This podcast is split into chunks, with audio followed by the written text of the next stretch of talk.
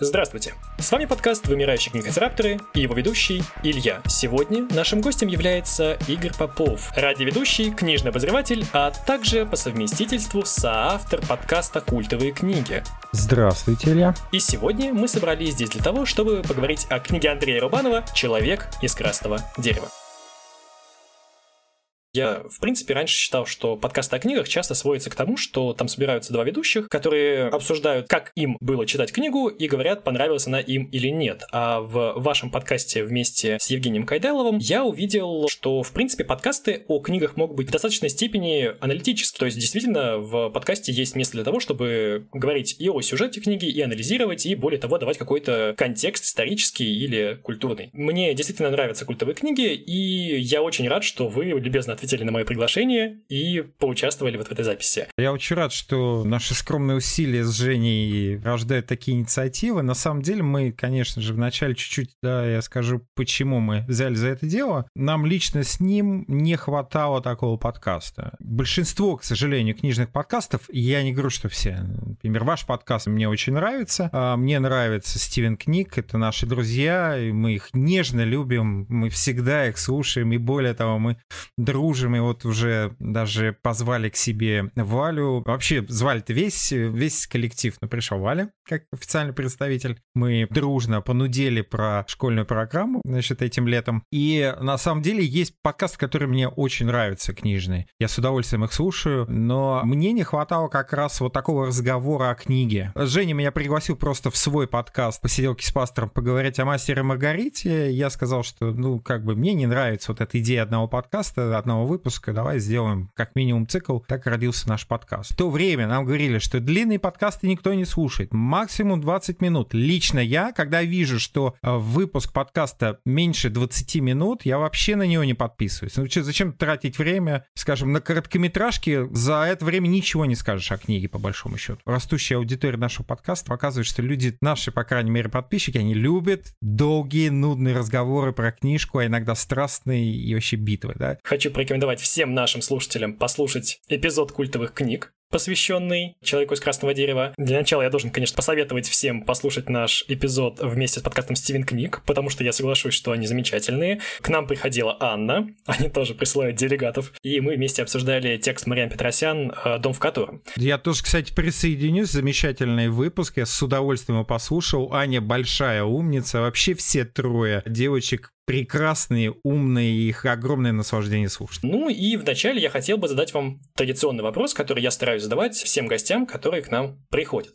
Поскольку первый сезон «Вымирающих книгоцерапторов» посвящен современной русской литературе, я хотел бы узнать, какие имена в современной русской литературе важны именно для вас. Я не прошу вас дать какой-нибудь ранжированный список, от великих до чуть-чуть менее. Я прошу назвать вас несколько фамилий, несколько книг, которые вам кажутся действительно важными и которые появились, в последнее время, в последние лет 10. Если говорить про современно-российскую литературу или современно-российскую прозу, то, конечно же, это такой вопрос для меня очень болезненный, да, потому что, как вы можете судить по нашим подкастам, мы не часто говорим про современную актуальную прозу, мы берем уже известные культовые книжки и говорим про них, но, конечно же, Шамиль Идиатуллин. Я его, в общем-то, люблю во всех его проявлениях, и в проявлениях жанровой литературы, и в проявлениях фэнтези, например, «Убыр», его продолжение, даже продолжение мне понравилось гораздо больше, чем первая часть, в чем я расхожусь с мейнстримом. Большинство, например, читателей там недовольны продолжением «Убыра», а я вообще в восторге от продолжения «Убыра».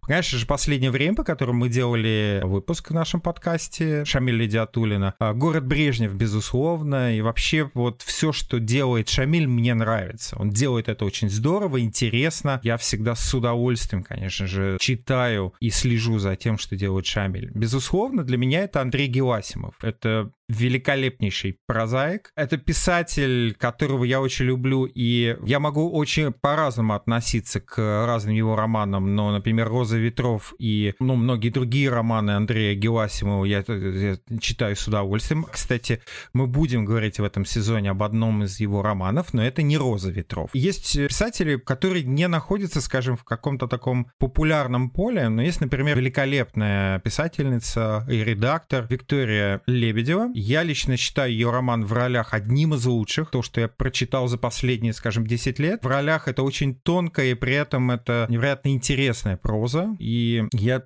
отчаянно советую всем знакомиться со всем, что пишет Виктория Лебедева. Она пишет, в частности, и прозу и для подростков, и для детей. Отчасти в соавторстве с своим мужем Александром Турхановым, отчасти сам Александр Турханов пишет прозу такой для подростков. Он вообще пишет прозу для пацанов, а мне это импонирует. Конечно же, это Дарья Бобылева, это безусловно. Да, Вьюрки замечательные. Вьюрки вообще совершенно гениальнейшая вещь. Даша, если ты вдруг услышишь, ну, просто я жду всегда твоих новых книг. Это вот, наверное, такой, скажем, пол писателя, за которым я слежу. Конечно же, есть Дмитрий Быков, к которому я очень неоднозначно отношусь как к писателю.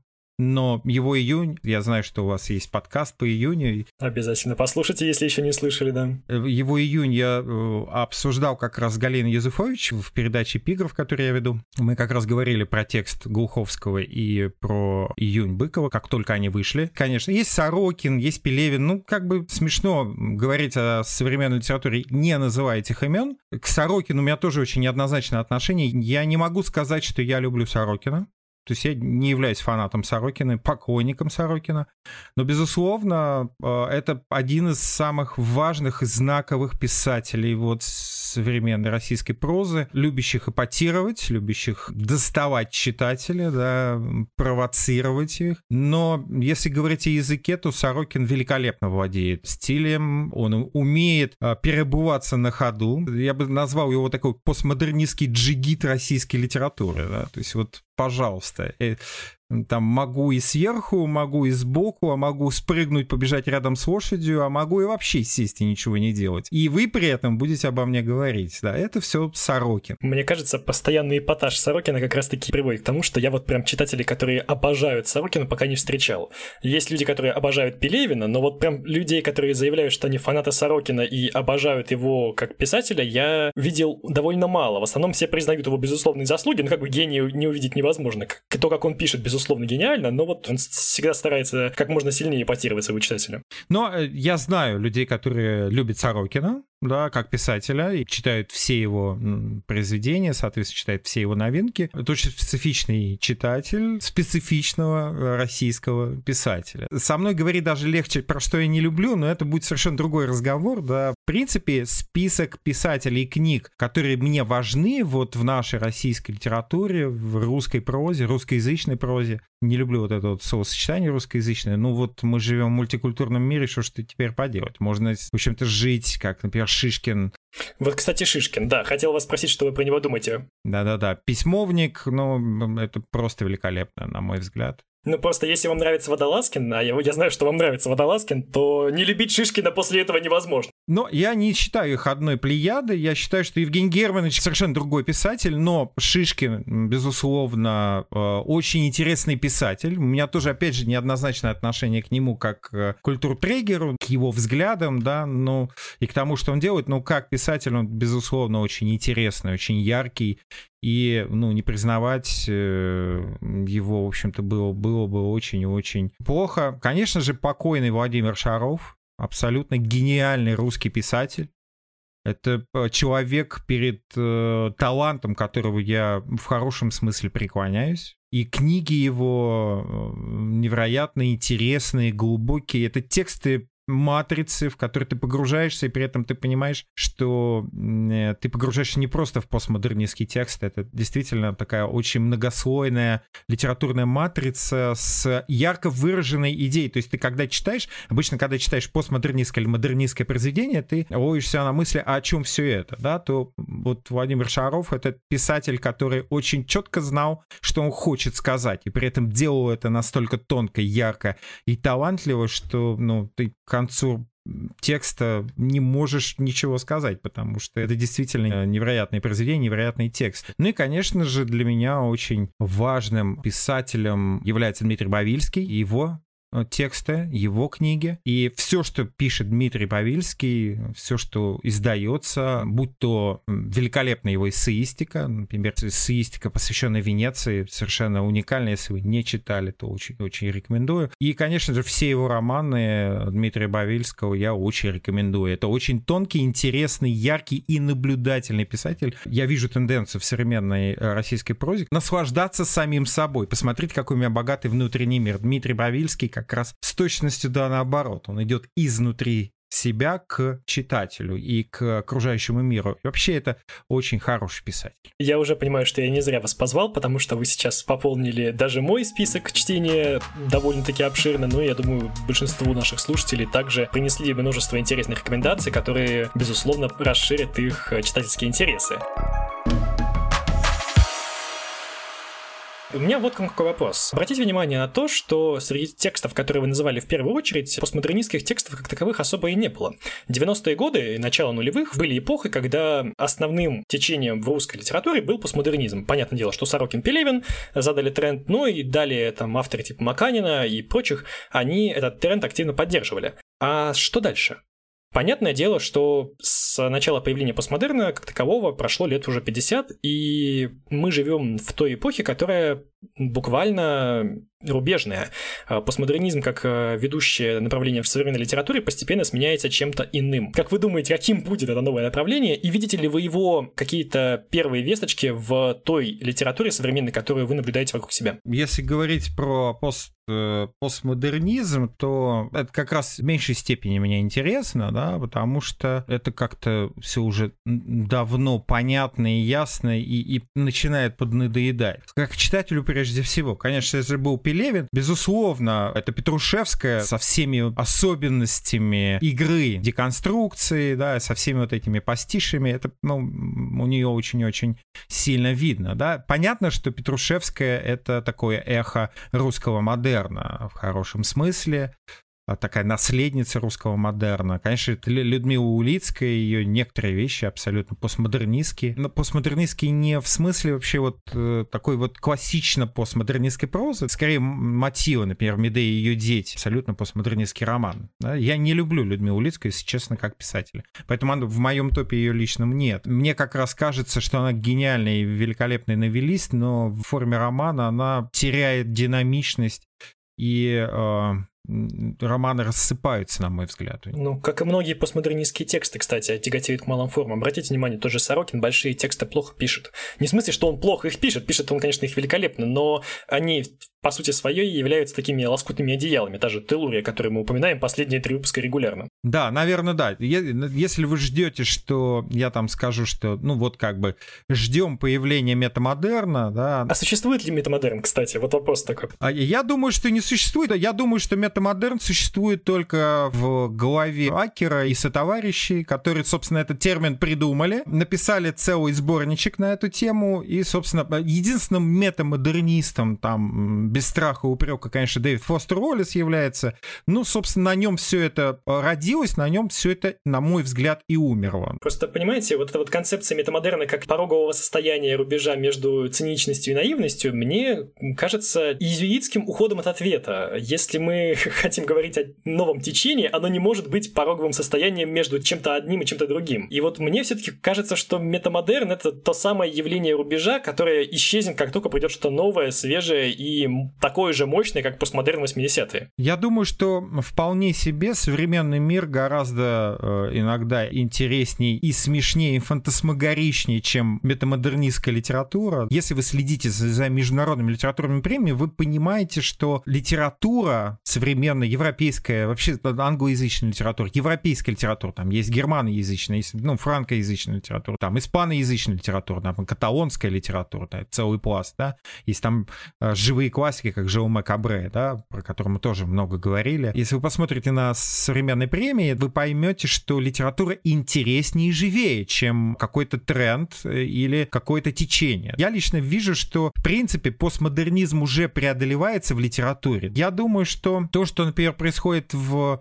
нашей родной отечественной российской прозе, как раз показатель забуксованности, да, вот мы вроде как бы постмодерн надоел, а что нам сказать еще? Например, там вот эта тенденция, которую я вот терпеть не могу, тенденция отказа от сюжетной прозы, ну, очень принципиальный отказ от сюжета смешон, вот, потому что если ты отказываешься от сюжета, то что, да, то есть вот, ну, посмотрите, как я умею, но это неинтересно. Ну, какой-нибудь автофикшн лишен сюжета в привычном понимании. Ну, автофикшн, да, сейчас это, говоря Кнаксгуру вот, да, и прочим, да, да, вспомним. Да, и прочим товарищам, автофикшн снова становится модным, потому что он всегда был модным. Потому что о ком же писать, как не о себе хорошем на самом-то деле? Кто самый интересный человек в моем мире? Конечно же, я, да. Наверное, есть совершенно замечательный на Западе Питер Хёк, который доказывает, что он может вообще в любой форме, в любом жанре делать с читателем все, что ему заблагорассудится.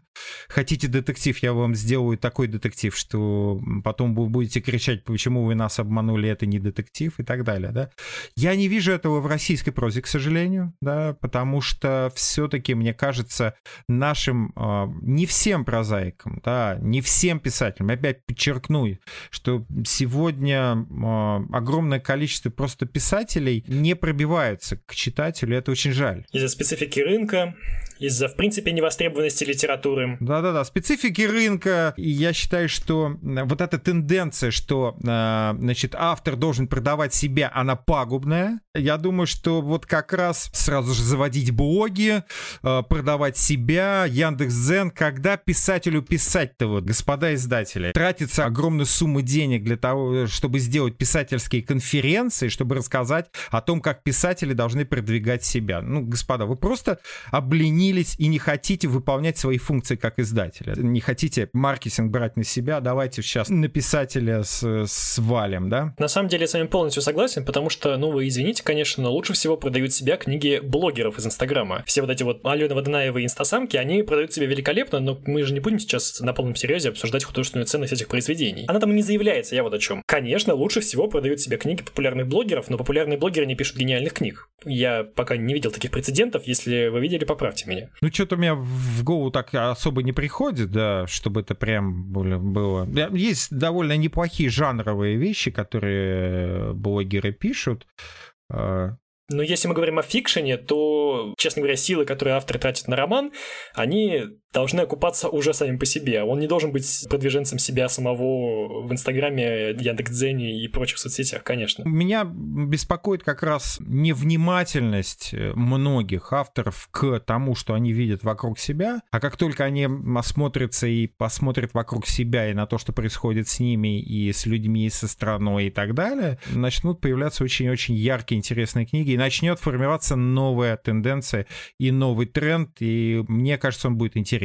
Ну вот, кстати, я задумался сейчас о том, что вы говорили, о том, что современная зарубежная проза, например, показывает, что некоторые писатели существуют вне какой-то единой концепции письма. И ведь это же тоже следствие постмодерна, потому что когда постмодерн приходил, в человеческом понимании культура была едина, а сейчас, как говорит уже упомянутая сегодня Галина Юзефович, у нас, в принципе, нет больше единой повестки, и мир стал более дробным, как следствие той самой эпохи постмодерна. На самом деле, в эпоху постмодерна ждать прихода какого-то единого творческого метода, который объединит всю современную русскую литературу и станет таким полновесным аналогом постмодерна постмодерном, мне кажется, говорить об этом странно. И современная русская литература как раз-таки показывает, что вот те самые новые имена, новые авторы, они все друг на друга не похожи, и их сложно очень классифицировать, объединить в какую-то одну когорту. Ну, я могу назвать тренды в западной литературе, да, в зарубежной литературе. А вот мне современная интересно, да, западной с ней более понятно все, а вот с современной литературой русской, в принципе, да, вопрос. Здесь вот как раз вопрос в том, что есть какие-то актуальные запросы, да, и многие писатели реагируют на это. Понятно, что мультикультурализм очень интересен зарубежным писателям и вообще практически невозможен в русской литературе, в российской литературе, потому что у нас нет запроса на мультикультурализм, да. Скорее у нас запрос на идентичность и на вот такой возврат к общинности. Я это вижу даже в жанровой литературе, да, запрос на какую-то славянскую общинность, да, какую-то вот некую. вдруг появляющиеся яркие очень исторические романы, явный запрос на старые добрые, значит, христианские ценности или же, скажем, на какой-то нравственный тренд. Помните, в Generation P там вот это поиск русской идеи, знаменитый пелевинский стёб над этим. И самое главное, что после стёба Пелевина в 90-х годах в течение 30 лет все еще продолжается тот самый поиск русской идеи, и все еще современная русская литература укоренена в прошлом, несмотря на то, что там пишутся талантливые вещи, они все пишутся о травме 20 века и не пишутся о современности. И вопрос, когда же это все кончится, потому что, честно говоря, при всей талантливости всех этих авторов, но хейт-спич, при всей их талантливости, хочется все-таки, чтобы осмыслялась современность. Вот, я жду пока, когда наши замечательные писатели наконец-то обратят внимание не на 60-е, 70-е, 80-е, прости меня, господи, 90-е, да, обратят внимание на то, что происходит с нами сейчас, да, и с человеком сегодня. Это было бы очень здорово, и я думаю, что это будет очень и очень интересно. У Быкова есть такая лекция про Гоголя, где он говорит, что Гоголь придумал Украину как идею. Так вот, мы сейчас ждем прихода современного писателя, который придумал бы современную Россию и рассказал нам, как в ней, собственно, жить.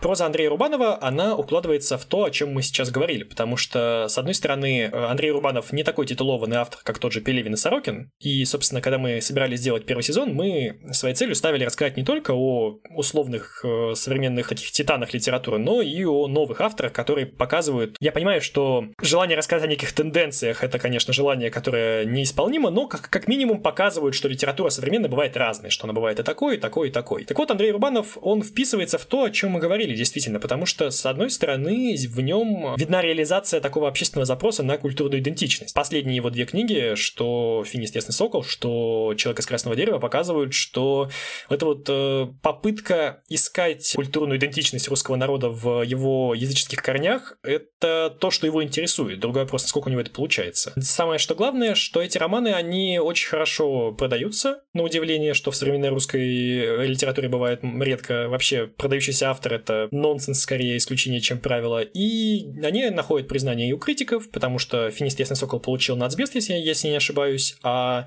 «Человек из красного дерева», судя по всему, будет претендентом на нацбест в этом году, и даже находит некий отклик у читателей. Не у всех, конечно, но у многих. «Человек из красного дерева» вышел весной 2021 года. Как я уже говорил в прошлом эпизоде, у нас на тему выпуска во многом влияют гости, потому что все-таки приглашать гостя стоит на то, что интересно ему. И вот, собственно, вы у Андрея Рубанова порекомендовали нам взять «Человека из красного дерева», а не «Финист, ясный сокол». Почему, кстати? Потому что я думаю, «Финист, ясный сокол» совершенно прекрасный. Я его прочитал после «Человека из красного дерева». Я читал у Андрея Рубанова предыдущие некоторые романы. Я вообще очень рад, что сейчас его фантастическая диалогия, куда входит «Хлорофилия», выйдет в сентябре одной книжкой, так что ждите. Вы сказали о том, что некоторому читателю это будет интересно. Но показательно, что 7-тысячный тираж книжки распродан, и Андрей Рубанов подписал договор на допечатку, что говорит о том, что вполне себе проза Андрея Рубанова востребована и интересна читателю. Это очень неплохой тираж по нынешним-то временам, да, нашим. Что печально, кстати. С каких пор у нас 7000 было поводом для гордости, да. Да, это большой тираж, да. Что печально. Но вообще нужно сказать, что Андрей Рубанов в основном это коммерчески успешный писатель. Это не означает, что он коммерческий писатель, да. Это означает, что его книги раскупаемы и востребованы. Это очень здорово. Потому что это очень важно, на мой взгляд, быть интересным читателю. Андрей Рубанов интересен читателю. Почему все-таки не «Финист, ясный сокол», который тоже поднимает вопросы нашей национальной идентичности, мифологии, истории и современности истории. «Человек из красного дерева» — это удивительный образчик, это действительно уникальный образчик в современной литературе, который совмещает современную повестку, современные запросы с поиском своей национальной, культурной и исторической идентичности. И совмещает это настолько круто, настолько интересно, настолько ярко играется. Вообще Андрей Рубанов, если посмотреть на его романы, он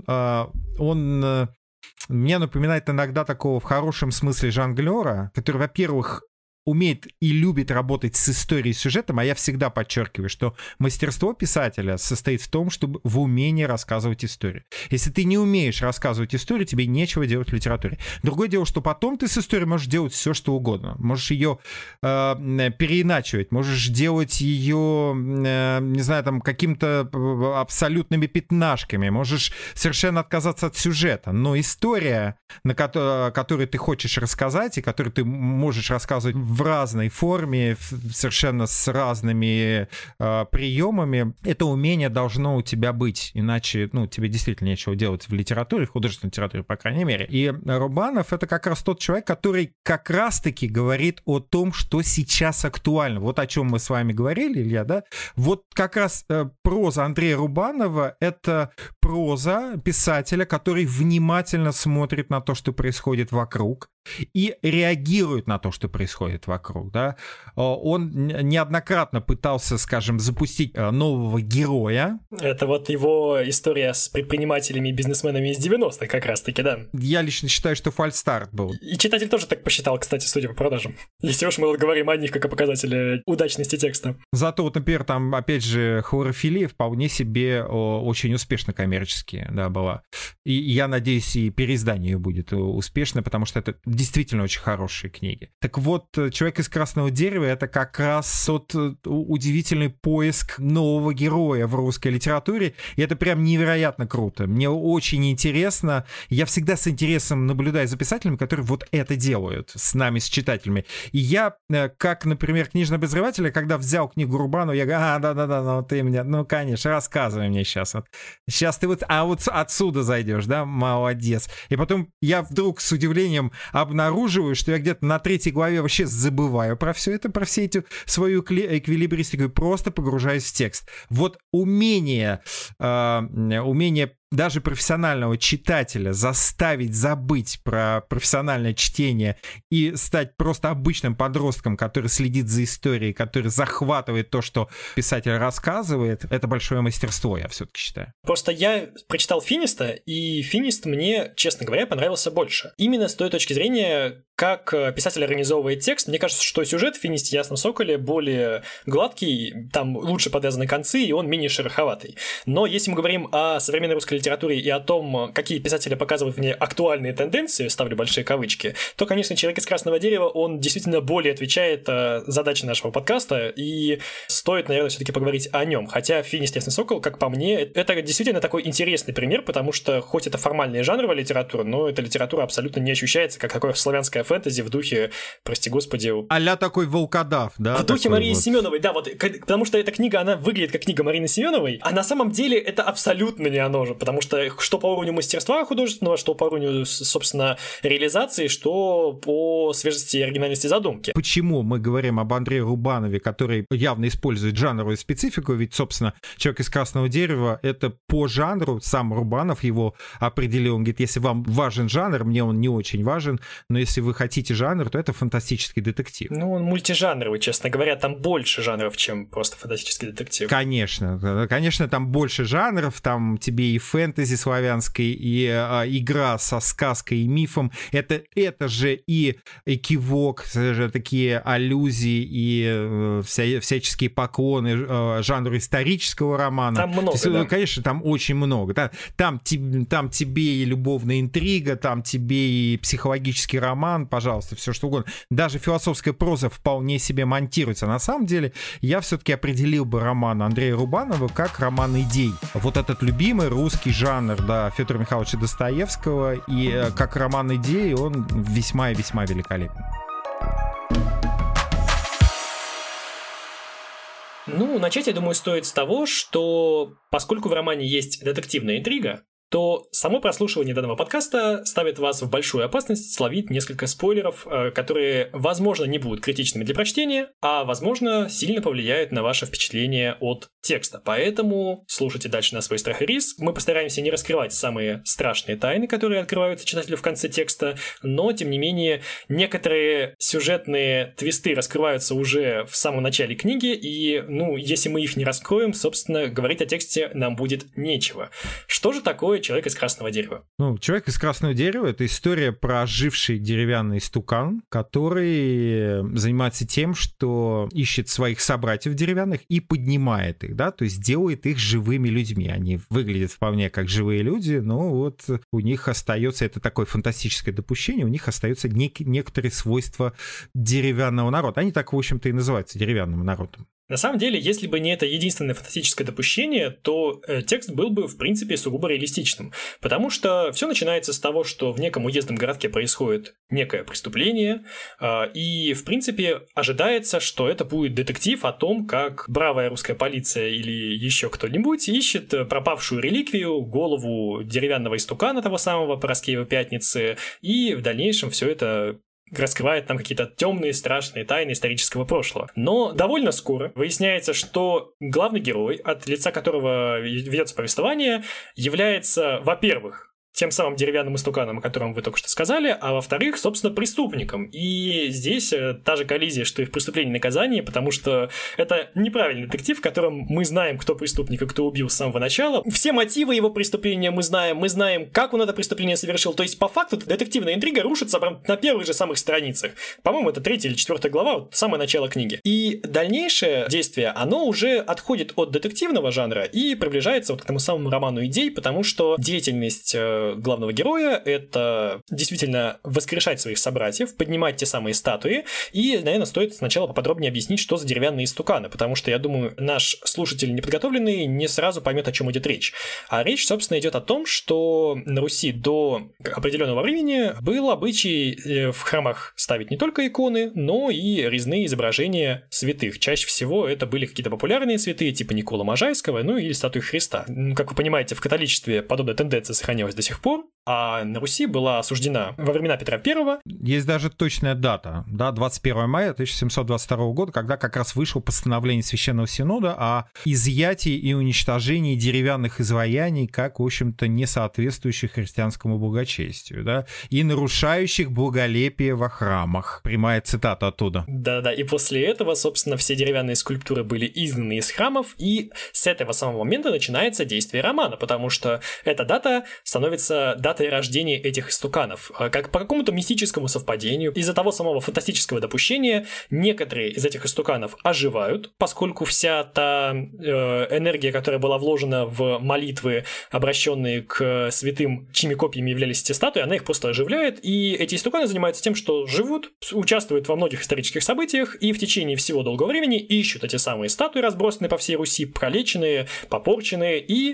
их восстанавливают. То, конечно, уже является интересной концепцией, но проблема в том, что роман-то не сколько про приключения деревянного истукана, который оживляет другие истуканы, сколько о поиске себя в этом мире. Главный герой ищет не сколько истуканы, сколько приходит к пониманию того, кто он такой, потому что на самом деле многие из деревянных истуканов, которых поднимают главные герои, не очень в восторге от того, что их небытие прекращено, и теперь они являются живыми. Как вы помните, там есть сцена, где главный герой оживляют деревянного истукана, который говорит: «Зачем вы меня оживили? Зачем я такой? Зачем вы меня подняли?»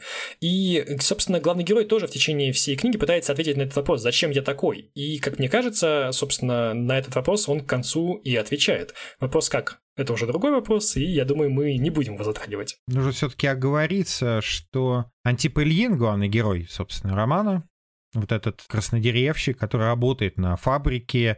Фабрика там вот со всеми ироническими отсылками с Андрея Рубанова к собственной прозе. Как раз там владелец фабрики по кличке Пахан. Прям прямое воплощение вот этих 90-х годов. И краснодеревщик Антип Ильин, конечно же, очень выделяется, потому что это такая цельная личность. И вот как раз личность — это очень важно, потому что на самом деле, что такое деревянный народ? Деревянный народ — это вот ожившие истуканы, демоны, которые призваны служить человеку. И мы видим вообще на протяжении всего романа трансформацию самого главного героя, что, собственно говоря, в кинорецензиях называется сюжетной аркой. То есть это изменение героя. То есть герой произведения в начале и в конце должны быть разными. То есть мы должны увидеть перемены. Если этих перемен нет, герой там такой же, как и был в начале, значит, писателю не удалась его задача. Так вот, Андрею Рубанову абсолютно удается задача, потому что мы видим на протяжении всей книги постепенную трансформацию Антипа Ильина, совершенно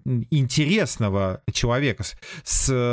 Он меняется, по сути, поиск самого... Он не столько ищет самого себя, сколько находит самого себя. Это разные вещи. В общем-то, Антип Ильин не ищет самого себя, но он хочет понять, что такое человек и что такое быть человеком. И когда он вдруг начинает это обретать, он начинает, ну, скажем, приходить в шок от этого, от того, что быть человеком — это, оказывается, не так-то просто. И более того, это еще гораздо сложнее, чем служить человеку. Вот это вот откровение, да, вот эта вспышка, которая происходит с Антипом Ильиным, я боюсь своей вычеловечивания, а это такой церковный термин, который здесь очень уместен, да, потому что он вычеловечивается, ну, как бы, все-таки, когда мы говорим про вычеловечивание, это Бог вычеловечившийся, ставший плотью и кровью, обитавший среди нас, но здесь как раз Андрей Рубанов поднимает очень массу важных вопросов, например, творение и творец. Что такое человек? Что такое вообще человеческая сущность? Что такое личность человека? А мы понимаем, что Антип Ильин все больше и больше становится вот этой самой личностью, неоднозначной, яркой, привлекающей, отталкивающей тебя, и за которым ты до конца книги напряженно следишь. Да? Ну вот, кстати, вы сказали, что история о поиске себя в этом мире. Давайте все-таки заметим слона в комнате. История о деревянном персонаже, который пытается стать человеком, это история все-таки известная каждому ребенку, это история Пиноккио. И более того,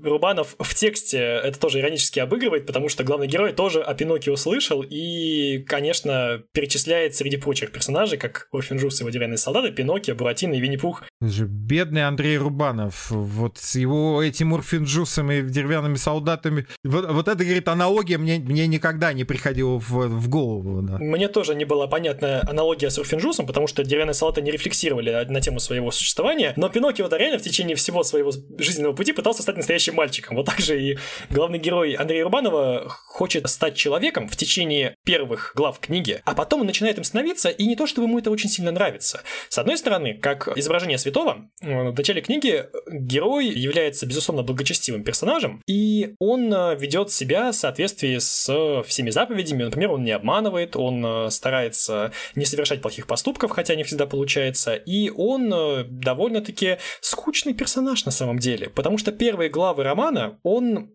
они интересные главы, но персонаж сам по себе, он действует как автоматон, как такая заводная кукла. Он не проявляет каких-то интересных свойств личности.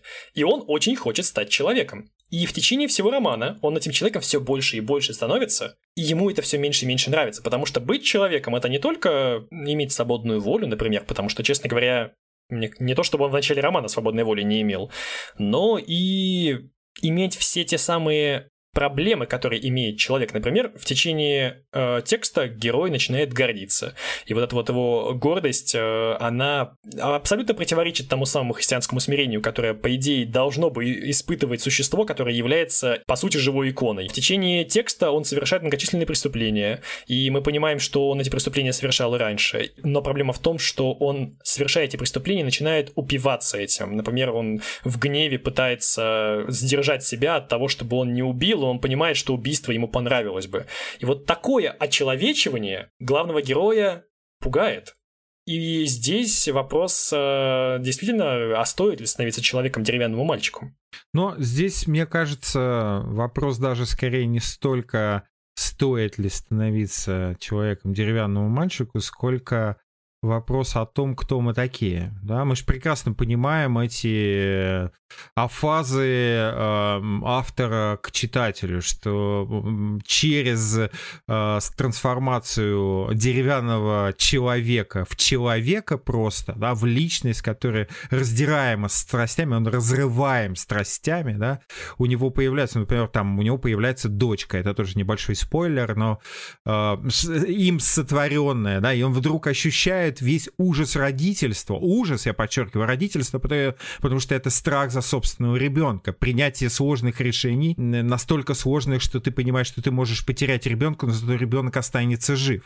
Это вот это вот состояние вообще родителя, переживающего за будущее своего дитя. Да? Причем перебью, что ребенок ему достается уже в переходном возрасте. То есть он, обретая ребенка, ему ребенок достается уже подростком, что позволяет ему насладиться всеми достоинствами родительства сразу же, мгновенно. Да, и ты прекрасно понимаешь, что тебя ожидает в будущем. Более того, там возникает ситуация, и это тоже очень интересно, то есть не познав счастье и при этом, не знаю, драму брака, он вдруг неожиданно познает драму раскола семьи, да, когда, собственно, семьи как таковой не было, но у него уже пытаются отнять его ребенка. Представьте себе, вот на коротком метре, я все-таки считаю, что роман «Человек из красного дерева» не такой большой метр, а отразить Рубанову удается еще и об этом поговорить с нами. Слушайте, но он достаточно объемный в том плане, что динамика сюжета, она здесь абсолютно такая киношная динамика, и вообще роман, стоит сказать, что его изначально пытались продать как сценарий сериала, а сценарий сериала не был продан, и, собственно, Рубанов его реализовал в виде романа. Как и многие романы Рубанова, кстати сказать. Да, как тот же «Финист», кстати. Мне кажется, что динамика, вот эта вот киношная динамика с сюжета, она немножко провисает ко второй половине, там, где вот действие начинает замыкаться, вот этот треугольник между Можайском, Москвой и Павлово, потому что вот в том моменте мне кажется, что автору больше становится интересно как раз-таки говорить о идеях, нежели чем о действии. Но действительно согласен, что он очень емкий по наполнению, и вот эти самые идеи, они очень компактно там уложены, и, возможно, каждую из них можно было бы развить в отдельный роман, а они там являются лишь вот таким вот дополнением к основной теме. Ну, на мой взгляд, они довольно гармонично существуют внутри, потому что они объединяются персонажем, его жизнью и его трансформацией. И это очень и очень, ну, как бы довольно, если говорить с точки зрения архитектоники текста, да, соразмерности частей, да, текста, то они вполне себе уравновешены, на мой взгляд. Там есть небольшие провалы, но я вообще не знаю писателя, который бы смог избежать провалов. Уж сколько провалов у нашего все Льва Николаевича Толстого во «Войне и мире», я вообще молчу. Ну, как бы мы же до сих пор его читаем. Давайте вспомним «Семейное счастье». Не будем «Войну и мир» трогать, как слишком часто вспоминаемый текст. Давайте вспомним «Семейное счастье» или мою нелюбимую «Крейцерову сонату», потому что вот «Семейное счастье» просто плохо написано, а «Крейцерова соната», она хорошо написана, но лучше бы не была она такая написана. Да, я согласен, я тоже терпеть не могу «Крейцерову сонату», при этом именно это произведение я читал больше всех, к сожалению, по своей сюжетной надобности, чем все остальное у Толстого. Нездоровые отношения с Толстым, да? Да-да-да.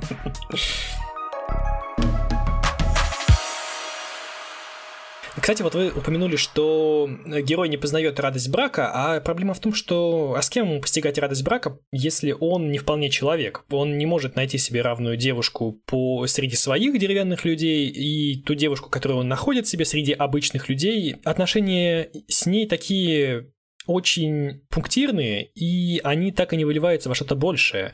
И вот мне кажется, что любовная линия... Я понимаю, для чего она здесь нужна сюжету, но вот мне кажется, что любовная линия Рубанова здесь не особо хорошо выписана в том плане, что... Так я вообще не вижу там любовной линии, в общем, по большому счету. Небольшой флешбэк вот с этой любовной линией как бы существует. Нет, я про его отношения с Герой, потому что вот по идее из этого можно было бы сделать любовную линию, и она бы драматично разбилась ближе к концу. По-моему, очень хорошо. Мне понравилось вообще, если честно, да. Может быть, она не закончена, но, знаете, мне всегда умиляет одна штука. В жизни мы видим множество незаконченностей, да, но когда это мы видим в романе, мы начинаем сразу возмущаться, потому что писатель должен это заканчивать. Ловлю вас на слове. В жизни нет сюжетных арок, но, однако, когда их нет в романе, вы считаете этот роман плохим. И правильно считаете. Скажу вам сразу, как-то, опять же, тот же сам преподаватель литературы, и да, и нет, да, потому что как раз незаконченность отношений придает гораздо более реалистичность этим отношениям. Мне бы, как читателю, хотелось бы, но вот эта незаконченность добавляет драматичности и усугубляет, собственно, концовку романа, да, и мне это как раз нравится в большей степени, хотя могу сказать, что, ну, если там вот по гамбургскому счету докапываться, то можно, конечно, докопаться и к тому, что эта линия не совсем закончена в романе. Знаете, в романе много незаконченных линий в принципе. честно говоря, концовка, такая немножко в стиле клиффхенгера «Ждите сезон номер 2», она, в принципе, обрывает все на самом интересном месте, и если уж говорить о незаконченных сюжетных линиях, то там, наверное, почти каждая сюжетная линия незаконченная, кроме, собственно, магистральной. Я о другом говорю. Вот вы говорите о том, что отношения героев не закончены, а я бы так сказал, что они и не начаты, потому что чувства Антипа, Гери, я могу понять, но они такие немножечко в стиле сталкеринга, потому что чувства Геры по отношению к Антипу я не вижу. Я вообще не вижу Геру как персонажа. Она в тексте является такой, скорее, Евой для Адама, а вот самой Евы я не вижу как персонажа, понимаете? Я вот о чем. У меня к этому есть скорее претензии. Нет, я вообще считаю, что Гера — это функция в большей степени. Да, да, она абсолютная функция. И в ее задаче, в общем, на мой взгляд, быть функцией, да, и некоторые вещи обострять, да, с точки зрения драматизма. В общем, я могу в чем-то с вами согласиться, да, что Гера-то не вызывает такой яркой. По сравнению с Антипом, конечно, она совершенно не персонаж. Да даже если взять второстепенных персонажей, там есть тот же Пахан, намного ярче, чем Гера, хотя, собственно, у них примерно равное количество в тексте, но он выглядит гораздо более привлекательно в том плане, что он живой. В некоторой степени он просто реалистичнее, чем Гера. Гера такой некий попытка найти такой женский идеал, который бы мог привлечь главного героя. А это не очень просто, да, потому что это должен быть, безусловно, творческий человек. Он не влюбился бы, прошу прощения, в Пахана или в женский вариант Пахана, да. Но, например, в свою своего главного противника, да, которая та самая Параскева, да, превращающаяся, в общем, тут тоже может быть спойлер, в, значит, языческий идол, с которым предстоит как бы противостояние, и это противостояние не будет разрешено в рамках этого романа, это уж мы видим сразу, да. И здесь уже многие читатели начинают возмущаться, почему вводится главный злодей, а где же, собственно, противостояние героя и злодея, почему так все обрывается на самом интересном месте. Потому что главный злодей — это сам главный герой в этом романе. Ну, само собой, потому что зло человеческое внутри людей, понятно. И это идея романа, да, и здесь важно как раз на этом противостоянии как раз и поднимается, вот почему роман идей, потому что одна из главных, вернее, что такое роман идей? Это когда есть, собственно говоря, идеи, идеологии, противоположные друг другу, которые борются, значит, вступают в некое состязание, как у Достоевского, да, значит, христианство и атеизм, там, безбожие, нигилизм, революция, либерализм и так далее, да, то есть вот то, что происходит у Достоевского там в «Бесах», «Преступление и наказание», там, тем более там в «Братьях Карамазовых», вот как бы... Скажем, Андрей Рубанов играет на этом же поле, но он поднимает гораздо более тонкий вопрос, который, может быть, Достоевского не так занимал или занимал, но не так сильно. Это вопрос, в общем-то, язычества, родноверия, неоязычества и христианской веры, в частности, православия. Да?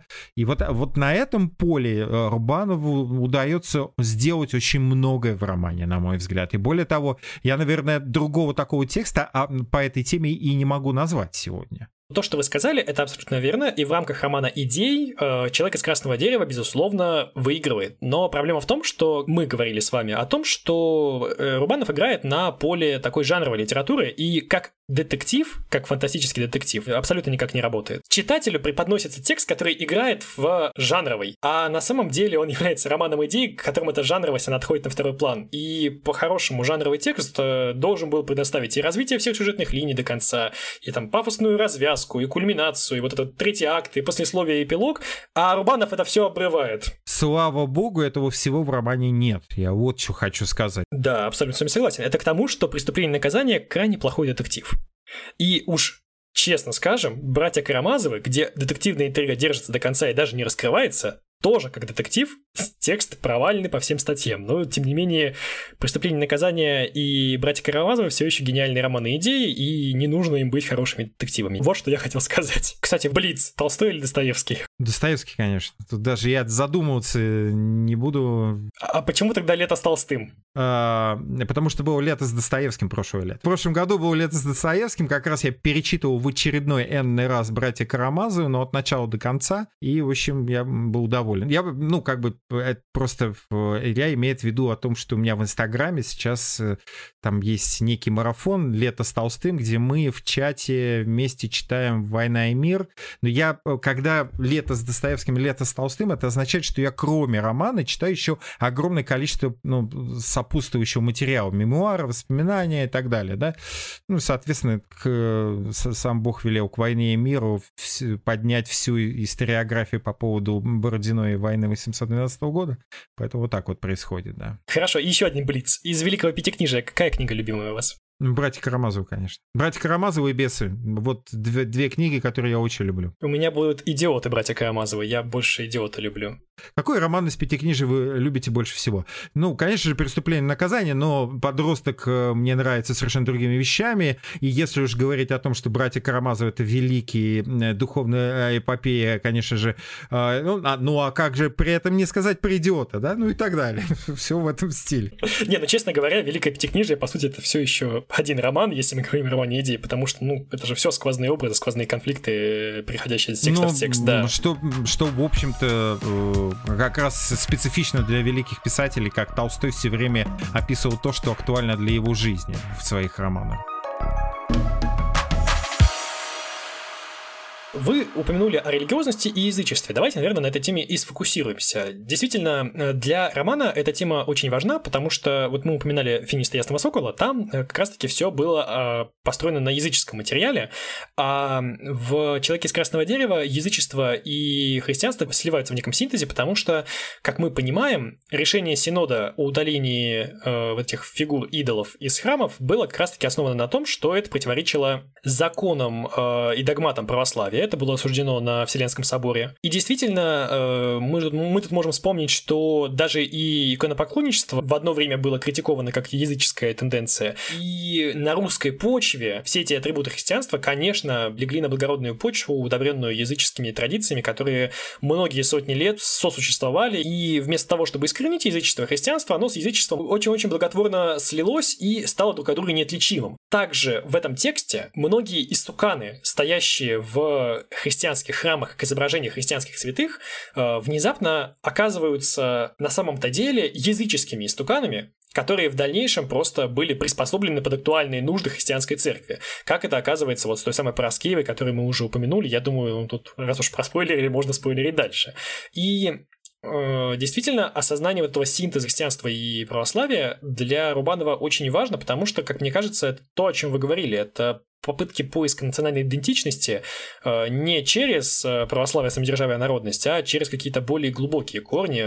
Мне кажется, Рубанов это делает более талантливо, чем вот эти вот интересные личности, которые пытаются утверждать, что Велесова книга достоверна и поклоняются Перуну в наше время. Ну, да, Рубанов вообще очень скептичен по поводу неоязычества, да, и абсолютно верно, на самом-то деле. Сложно не быть скептичным по отношению к неоязычеству. Нужно сказать, что Рубанов достаточно сильно погрузился в неоязычество, изучил его, общался с неоязычниками, поэтому я читал чудные комментарии неоязычников, которые ссылаются на Велесову книгу, но нужно сказать, что сразу просто заявить, что письменность пришла вместе с христианством на Русь, и как бы у язычества просто нет письменных источников, а то, что мы там, а уж по понятию устного предания также не существовало в язычестве. Язычник, там очень хорошо Рубанов, кстати, об этом говорит, о том, что язычник, современный язычник, он просто, и вообще язычник, он изобретает свое собственное язычество. Но, пользуясь нашей же уже метафорикой, как Гоголь придумал Украину, а кто-то должен будет придумать современную русскую литературу,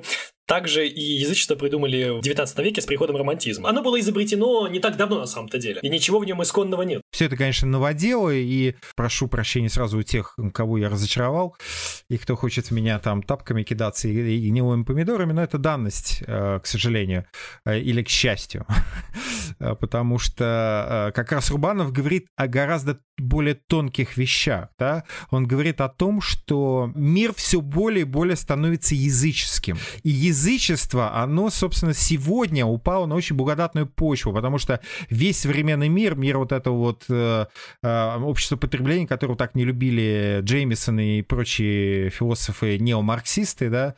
Которые, собственно, и создали термин постмодернизм как философию. На самом деле, на фоне метаморфизма метаморфоз на фоне трансформации самого Антипа Ильина, происходит трансформация деревянного народа, да? Там появляются индивидуалисты, там появляются, например, гедонист и атеист Щепа, да, и там появляются еретики, еретичка, вернее, да, уж там тоже спойлер, не буду говорить, что это за еретичка, но с ней идет такое противостояние. Там вдруг появляется, собственно, вот эта вот Параскева-Пятница, которая оказывается языческим истуканом, и она очень хорошо себя чувствует в этом мире.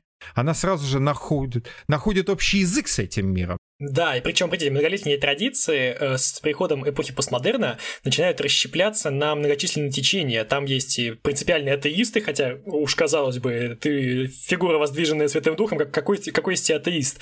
Там появляются, как вы сказали правильно, еретики, гедонисты и раскольники. И вот этот раскол, он очень интересно выражается на уровне метафоры, потому что хранитель традиции, тот самый Читырь, он в течение всего текста медленно погибает от раскола, потому что... Да, и это главная метафора, потому что на самом деле Читырь — это единственный персонаж, это друг и наставник, собственно, который поднял в свое время Антипа Ильина. И всех остальных, по-моему, если я не ошибаюсь, ну, большинство из тех, кто там присутствует. Так вот, это там единственный, кто никого не поднимал, кто существовал, кто вот, в общем-то, ожил непосредственно, находясь в храме, это вот как раз Николай Можайский, да, такой вот... предводитель такой вот этого деревянного народа, один из, так, намек, что он не один, в общем. И здесь понятно, что именно Читырь является как раз вот метафорой вот этого традиционного уклада, который постепенно разрушается. Да, и тот раскол, который происходит с его деревянным телом, он же происходит со всем телом. Ну, метафора тела церкви, это же такая постоянная метафора в христианстве, да? Да, тело Христово, да, там, да, конечно, это был, конечно, метафора тела Христова, которая расщепляется, и давайте подумаем, что же происходит с этим миром, да, и если мы там уйдем, ну, скажем, уйдем в старообрядчество, или уйдем в раскол, да, или уйдем, значит, вот в вольнодумство, то не подтвердим ли мы то, что все это разрушается. И на самом деле это довольно пессимистичное, но очень точное наблюдение Андрея Рубанова. Там довольно много такого, ну, скажем, такой авторской рефлексии, ворчания на то, что Андрей Рубанов сам видит вокруг себя. И мне это, кстати, импонирует. Это делает текст менее, скажем, таким, менее таким могуче философским и делают его более эмоциональным. На самом деле, при всей любви к Толстому и Достоевскому, вот я Толстого не очень люблю именно за то, что он постоянно встает в позу на паперть и начинает проповедовать собравшимся людишкам. И чем дальше, тем больше он проповедовал. Ну, чем он и в жизни, чем дальше, тем больше проповедует. Извините, после написания «Воскресенье» это тем более. И вот у Рубанова этой интонации мессианства нет, потому что Рубанов вообще ничего не проповедует. И, в принципе, при желании вы можете прочитать «Человека» не как роман идей, а как, ну, не очень удачный детектив. В принципе, довольно интересно написанный, но с интересной концепцией, с интересной задумкой, с кучей действия, ну, вот, как не очень удачно завершившийся. Или не завершившийся еще. Или да, ну мало ли там будет вторая часть, как у Убыра. У Рубанова все-таки вот это самосознание себя «я и народ» или «я и личность», да, вот, и когда он превращается все больше и больше в личность, это его все больше и больше пугает, Антипа Ильина. Поэтому... Индивидуалистичность воспринимается главным героем как что-то страшное, а коллективность нет. Кстати, что довольно редко для современной литературы-то, потому что советская травма привела современных читателей к тому, что любой коллективизм воспринимается как страшный ужас из советского прошлого. Ну, вспомним Иванова с пищеблоком. Там это вообще коллективизм, это один из признаков вампиризма. Нужно все-таки разделять идентичность средневекового русского человека и насильственный коллективизм времен Советского Союза. Если это разные вещи. Ну, само собой, да.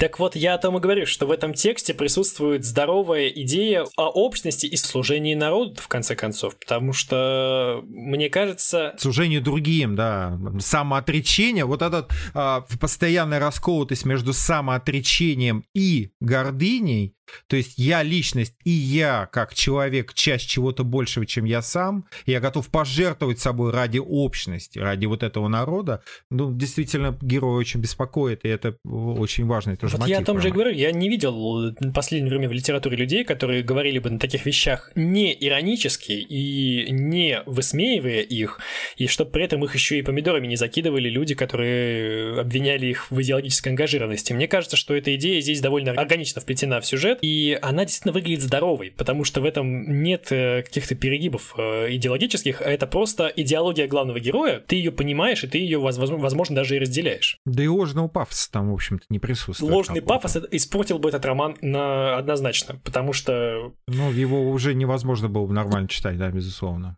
Я думаю, что здесь нужно говорить о романе Андрея Рубанова как о романе, который поднимает, наверное, самые важные вопросы современного человека, живущего в России, да.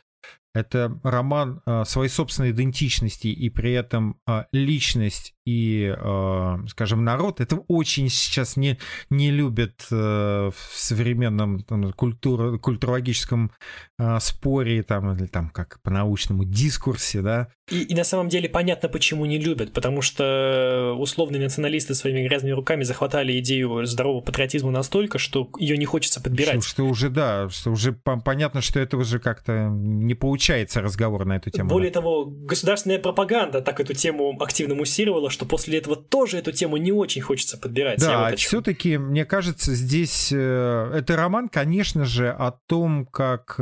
Я уже много раз говорил, что меня вообще привлекают романы, которые поднимают вопрос о том, как трудно быть человеком, да? Что это и великое дар, и великое проклятие. И Андрей Рубанов решает это очень интересно, ярко, необыкновенно, не знаю, необыкновенно тонко, потому что ты вдруг понимаешь, что вот этот здоровый деревянный мужик вдруг становится ранимой личностью, который боится кого-то потерять, который, собственно, боится того, что происходит в нем. И на самом деле очень важный момент всего романа — это момент того, как мы вообще ощущаем себя, кем мы ощущаем себя и что мы готовы за это отдать. А главный герой там, в общем-то, платит высокую цену за это. Ну, он всю жизнь посвящает служению другим. И на самом деле концовка, о которой мы сейчас не будем говорить, она, конечно, встраивается в эту парадигму, поскольку он всю жизнь был персонажем жертвенным. Ну, я думаю, и завершение романа с этой точки зрения кажется логичным. И уже не имеет большого значения, сколько сюжетных линий останутся неразвязанными. Если эта сюжетная линия завершается логично, то все остальные просто воспринимаются как второстепенные и не особо значимые для текста. Ну, а кто его знает, что уж там наш Андрей Рубанов намекает, что все-таки он думает о продолжении. Посмотрим, что будет в продолжении. На самом деле это бы решило вопрос вот того самого жанрового текста, потому что идеи из этого текста уже никто не вычистит, а получить нормальный третий акт истории, конечно, было бы неплохо. Ну, в общем, соглашусь. На этом наш выпуск подходит к концу. Огромное спасибо Игорю за то, что посетил наш подкаст. Я надеюсь, что не в последний раз, потому что у нас планируется второй сезон, где мы будем говорить, скорее всего, о русской классике, и уж тогда вам сам Бог велел посетить нас и провести еще час своего времени в обсуждении русской литературы. Ну, я всегда с удовольствием приду, и спасибо, что вы меня пригласили. Я с удовольствием поговорил про замечательный роман Андрея Рубанова. Я надеюсь, что этот выпуск получился удачным, и он вам тоже понравился, и поэтому я рекомендую подписаться на нас на всех площадках, где вы нас слушаете, и поставить нам оценки. Также мы рады любому фидбэку, поэтому комментируйте, пишите нам в соцсетях, мы всегда рады выслушать ваше мнение о наших подкастах. На этом пришло пора прощаться. До свидания. Всем пока.